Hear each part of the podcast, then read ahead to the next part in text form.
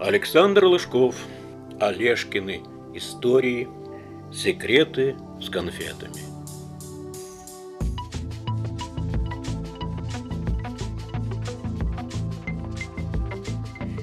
Гулять по парку – очень странная затея. Все эти мраморные скульптуры с прилепленными к голому телу листочками – как они там только держатся. Эти фонтаны с бесцельно разлетающимися в стороны струями, эти ровные аллеи с подстриженными на квадратный манер кустами вызывают скуку и уныние. Утром в парке хозяйничают одни садовники в синих халатах с ножницами на концах своих длинных шестов.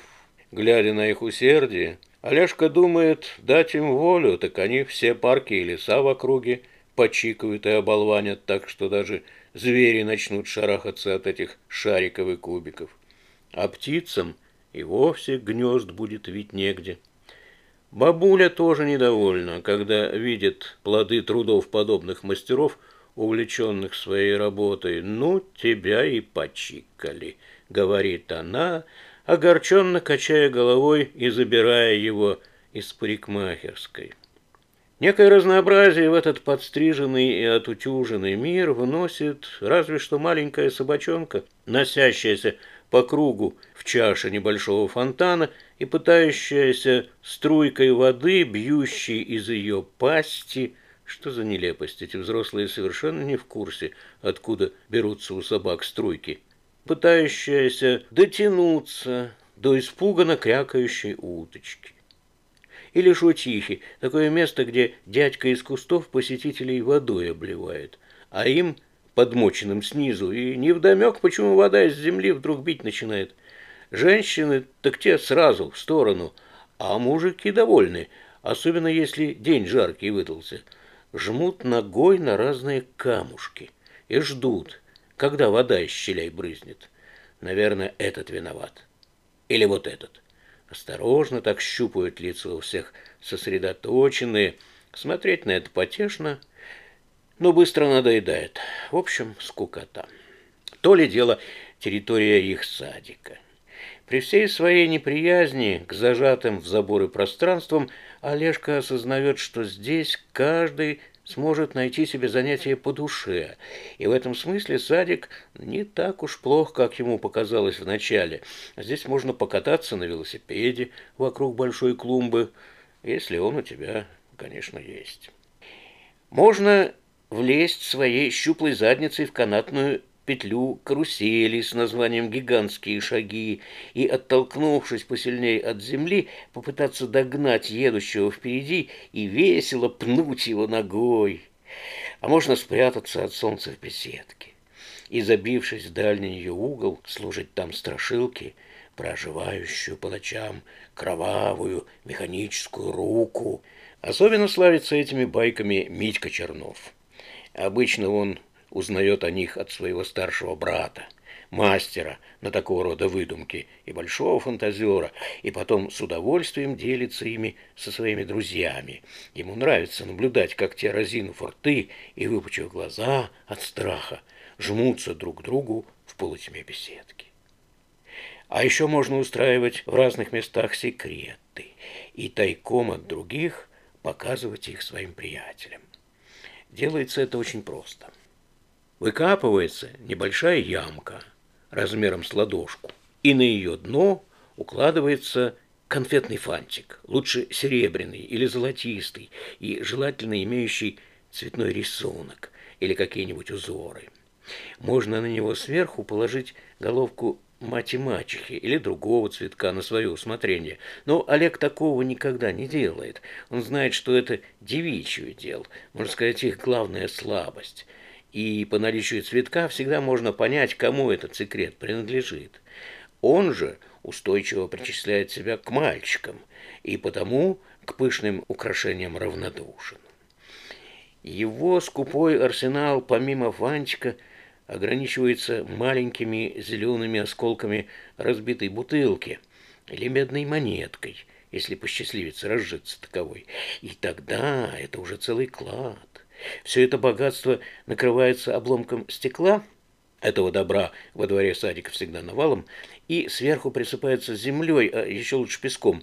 Для надежности можно сюда также добавить сорванной травы. И все. Секрет готов.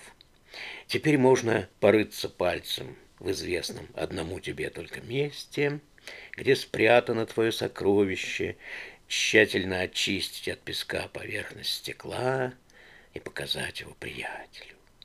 Считается, что эти тайники приносят владельцу особую значимость, даже могущество. Иногда слышно, как кто-то задает вопрос товарищу, а у тебя сколько секретов? И вслед за прозвучавшим ответом выносит приговор. Эх, слабак, у меня на два больше. Наверное, в садике уже и живого места не осталось, думает Олежка. Все в секретах. Но не все с этим делом обстоит столь невинно и безобидно. Некоторые умудряются поймать живого жучка и, спрятав его под стеклом, страшно этим гордятся. Их так и распирает от удовольствия, когда они наблюдают, как тот, перебирая лапками, пытается выбраться наружу. Бедные животные, думает Олежка. Мама говорит, что над маленькими и беззащитными издеваются только изверги. Он не очень себе представляет, кто это такие, но в этом слове ему слышится что-то подземное и звериное. Впрочем, он знает, что жучков под стекло прячут совсем не они, и начинает сомневаться, так ли всегда права его мама. Но сомнения исчезают, когда в одной из радиопередач он слышит, что изверги эти губят также и невинные детские души. А это значит, думает он, что эти злодеи добрались уже и сюда, и принялись за свое черное дело, и обитают они, скорее всего, в подвальном помещении котельной, с маленьким окошком, через которое время от времени засыпают уголь. Самое удобное для них место. Олег на всякий случай старается держаться от него подальше. А что касается жучков, то в таких случаях он, дождавшись, когда обладатель секрета отвлечется или уйдет куда-нибудь подальше, осторожно разгребает темницу и освобождает томящегося в ней пленника. Пусть хотя бы этот бедолага не испытывает здесь того мучительного томления, которое знакомо ему, Олегу, не понаслышке. А почему осторожно чужое имущество – и особенно эти секреты, чужое имущество строго охраняется бытующими в их среде негласными законами. Откуда они взялись? История с этим довольно поучительная и неприятная. Даже вспоминать не хочется. Ну, как-то после обеда, перед тихим часом, в помещении туалетной комнаты, а в это время здесь всегда оживленно, с заговорческим видом появился Колька Волков, известный всем заводила и проказник. У Надьки Кругловой в шкафчике раздевалки спрятаны конфеты. Я сам видел. Кто хочет попробовать, пока спать не уложили? Вызвалось несколько добровольцев. «А ты идешь?» – спросил Колька Олега, тоже бывшего свидетелем этого разговора.